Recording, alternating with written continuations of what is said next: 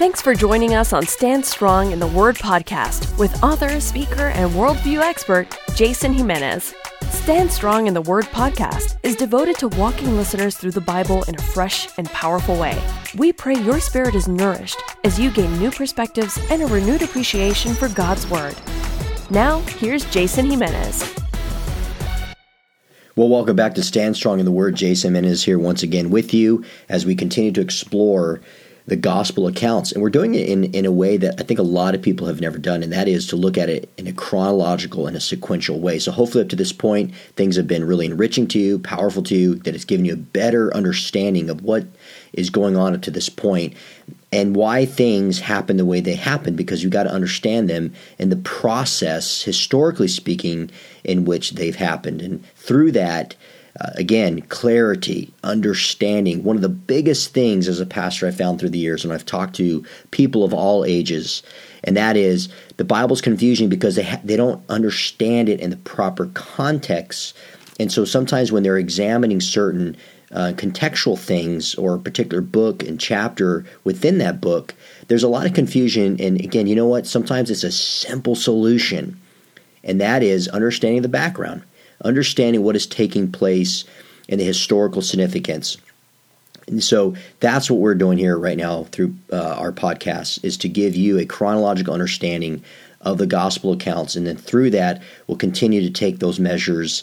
Um, the, the, the the books that came, of course, the book of Acts that came after the fact, and as we're going to be studying the book of Acts, um, what I'm going to be doing for you guys is teaching you as we're going through the book of Acts what epistles were written during the church age, and then we'll pause in that point of time in the book of Acts, and, and as for example, exploring the life and teachings the and the apostleship of Peter as well as Paul, and as they were traveling and journeying around the globe preaching the gospel, what epistles did they write at the time and then that's when we'll pause and then we'll examine those epistles and then we'll continue our study through the book of acts and then once that's completed we'll do that with the other later epistles until we get to the book of revelation and then through that we'll then jump into our chrono- chronological understanding of the old testament so there's going to be a lot of podcasts to come but we are in a time and age where most Christians do not read the Bible. As you know, I'll be stressing that point here on the podcast, and that's why I do what I do and I hope it's a blessing to you and continue to encourage you to share it with your family and your friends because our mission here is for us as Christians to stand strong in God's Word. In order to stand strong in God's Word, we have to know God's Word. So, having said that, Father, we pray that you bless us. Teach us your word now in Jesus' name. Amen. Now we get to the advent of John the Baptist. And I put simply uh, title this podcast as His Name is John. And this was a big deal. To us, we just think, okay, his name was John, move on. But in that culture, in that time, this was extraordinary. So we'll understand that in a minute. So let's pick things up. Let's read the word, hear what God's word has to say to us. In Luke chapter 1, verse 57, it says, Now the time came for Elizabeth to give birth, and she bore a son, and her neighbors and relatives heard that the Lord had shown great mercy to her, and they rejoiced with her. And on the eighth day they came to circumcise the child, and they would have called him Zechariah after his father, but his mother answered, No he shall be called John. And they said to her, None of your relatives is called by this name. And they made signs to his father, inquiring what he wanted him to be called. And he asked for a writing tablet, and he wrote, His name is John. And they all wondered, and immediately his mouth was opened, and his tongue loosed, and he spoke, blessing God. And fear came on all of their neighbors, and all of these things were talked about through all the hill country of Judea. And all who heard them laid them up in their hearts, saying, What then will this child be? For the hand of the Lord was with him. And his father Zechariah was filled with the Holy Spirit, and he prophesied, saying, Blessed be the Lord God of Israel, for he has visited and redeemed his people, and has raised up a horn of salvation for us, and the house of his servant David, as he spoke to by the mouth of his holy prophets from of old that we should be saved from our enemies and from the hand of all who hate us, to show the mercy promised to our fathers, and to remember his holy covenant, the oath that he swore to our father Abraham to grant us that we, being delivered from the hand of our enemies, might serve him without fear, in holiness and righteousness before him all of our days. And you, child, will be called the prophet of the Most High for you will go before the Lord to prepare his ways, to give knowledge of salvation to his people in the forgiveness of their sins, because of the tender mercy of our God, whereby the sunrise shall visit us from on high, to give light to those who sit in darkness and in the shadow of death, to guide our feet into the way of peace.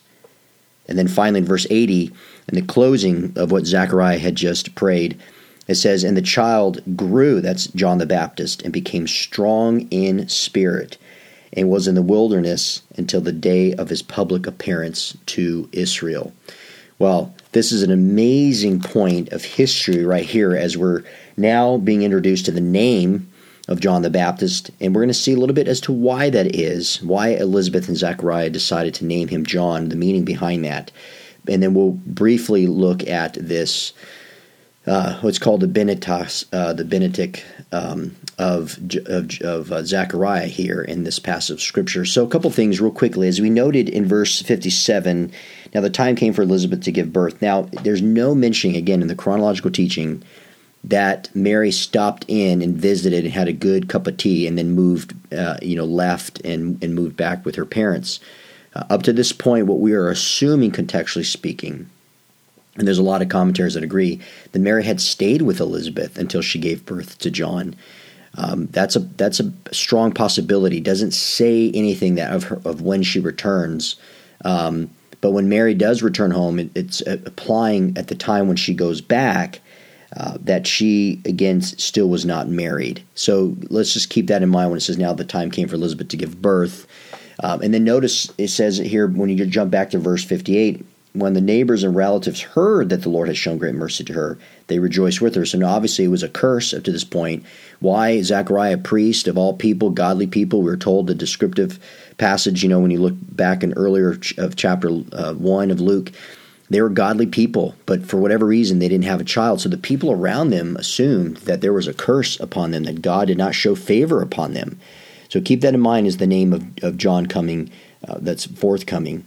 But another thing here we see is uh, that the people are rejoicing because there are some special things that are happening. I mean, stop and think for for a moment. And this is cool sometimes to kind of go deeper into the emotion and the heart of what these people are feeling. Just like we are human beings, they were human beings then as we are today. there's nothing different. And so when there's silence, when there's no prophetic word, when there's things that are going on and they're not sure what God is up to, they start seeing something take place. And you can imagine again, Zachariah and Elizabeth, old age, now pregnant. You go back and you think of Abraham and Sarah. I think what God was doing there was to remind them how God called Abraham and Sarah. And even in faith, and their obedience to give birth to uh, Isaac. And the same thing now, fast forward, remember, 400 years of silence, nothing's really going on, and it's almost um, a reflection going back to Abraham and Sarah. So that's pretty cool. So th- having a baby at old age is, is, is one thing. The confusion as to why Zachariah wasn't talking uh, during the entire pregnancy is another. Okay, so they're probably kind of concerned about that. What's going on here? What, what is God trying to do, uh, if you will? And then the other thing is knowing this special announcement of the birth of John was going to be incredible because not only was he going to be born from a couple that was very old in age, but there was a special calling upon this child. And so we see in verse 59 on the eighth day, they circumcise him. Now, Clearly, Zachariah and Elizabeth are following the letter of the law to circumcise their son. That goes back to Genesis chapter 17, verses 10 and 11. And also, we see it in the Levitical uh, line in Leviticus chapter 12, verse 3. Now, the Jewish culture, as we know, uh, children were viewed literally as a gift from God. We see that in Psalm 127, 3 through 5. So the whole community is coming together, celebrating not just the blessing that, that uh, Zechariah and Elizabeth have as becoming parents, but blessings over this child as they offer this child to God. Because children were not just a blessing in the context of the Jewish community, they're the most powerful thing for the family, is to continue the legacy and continue to share the promises and the faithfulness and the blessings and the covenant of God from one generation to the next. So finally, Zechariah and Elizabeth have this. But this child was not only going to be carrying the legacy on from Zachariah and Elizabeth, This child, as we see in verse 60, his name will be John, which means God has shown favor, or God is gracious, or Yahweh has shown favor to me. This prophet of God will pave the way for the coming Messiah. That's what's incredible. And so you see here in verse 65, the people were in fear upon hearing these things. It says, And fear came on all their neighbors, and all these things were talked about through all the hill country of Judea. Now, that's pretty insightful for two reasons. One, the fear here is that they weren't scared straight, like they were panicking and running to the hills and running to their homes in fear of something bad happening. No, the word fear here is one of reverence and joy because they see now that this is a miraculous thing that God is now speaking. And chances are this child to come, John the Baptist, that we'll later know him as, is a prophet. The name carries such high significance as God showed favor to Abraham and started his covenant, God is now showing favor all these years later that he has not forgotten his people. And another thing that's insightful is notice that it spreads all the hill countries of Judea. Later on in the public ministry of John, we will see that people came out to hear this man of the words that he had to express. So this is really cool. This is so significant. Now, notice another thing in verse um, 66 and this is now getting into the into the, this area of um, uh, of Zechariah's uh, Benedictus. Uh, this is the Latin for praise be. Okay, so he's going to give this proclamation thing. It's not just a prayer, it's not just a praise, but it also has prophetic uh, uh, intuitions here that are laid that are laid out, uh, and I think in a very beautiful poetic way. Now we see here in verse sixty-seven that Zechariah was filled with the Holy Spirit and he prophesied. Now that's a continual uh, characteristic of Zechariah. One of the descriptions of Zechariah and Elizabeth are people filled with the Holy Spirit.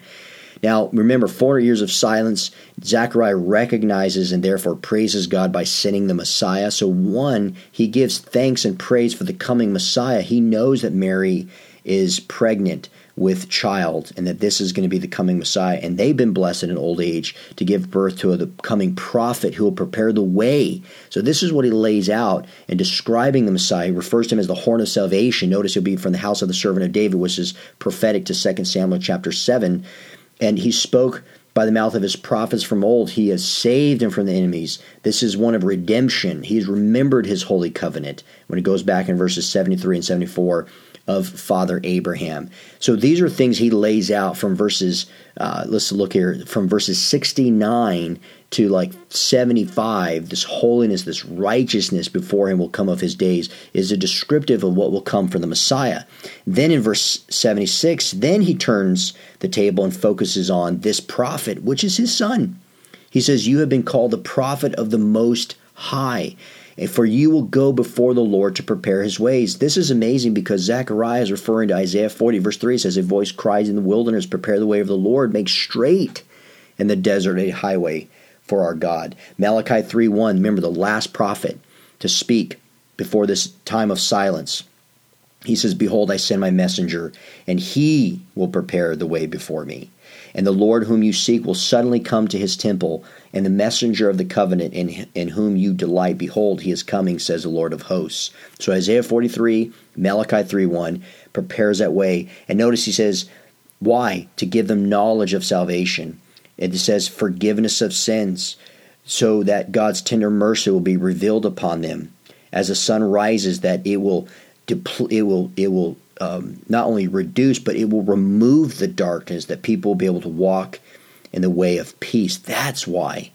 So we see this beautiful, beautiful description from Zechariah of not just the coming Messiah regarding his birth and what he will do in his ministry, but he's referring all the way back to the promises that God gave Abraham in Genesis chapter 22 and in Genesis 26, verse 3. He's also referring back to this redemption, this peace, this forgiveness of sins, this holiness, this righteousness that is true to what David said in Psalm 105, verses 9 through 11. So he was understanding that God was going to do incredible things through the life of his people. So I close with this as we're just looking at this uh, descriptive account of John, them giving birth to John and his name being one that says God shows favor. Think about your life. How has God shown favor in your life? How thankful have you been through all the work and all the amazing things that God has done in your life? You know, God is always working. There's nothing impossible for God to do. So if you've been struggling, if you look at this passage and you think, okay, great, John the Baptist, he did some great things, but what about me? You know what? Yes, you are special in the eyes of God. Yes, God is still faithful. Yes, God wants to use you. And you need to put your trust and faith in that. You cannot allow the enemy to get a foothold to remove any possibility of God taking a hold of your life, you consecrating your life before God, and you being used by God. Notice it says that Zechariah was filled with the Holy Spirit. Notice that Zechariah's praise here was biblical. He was referring back to what Scripture had said. That shows a man who was diligent, who was faithfully waiting for the work of God.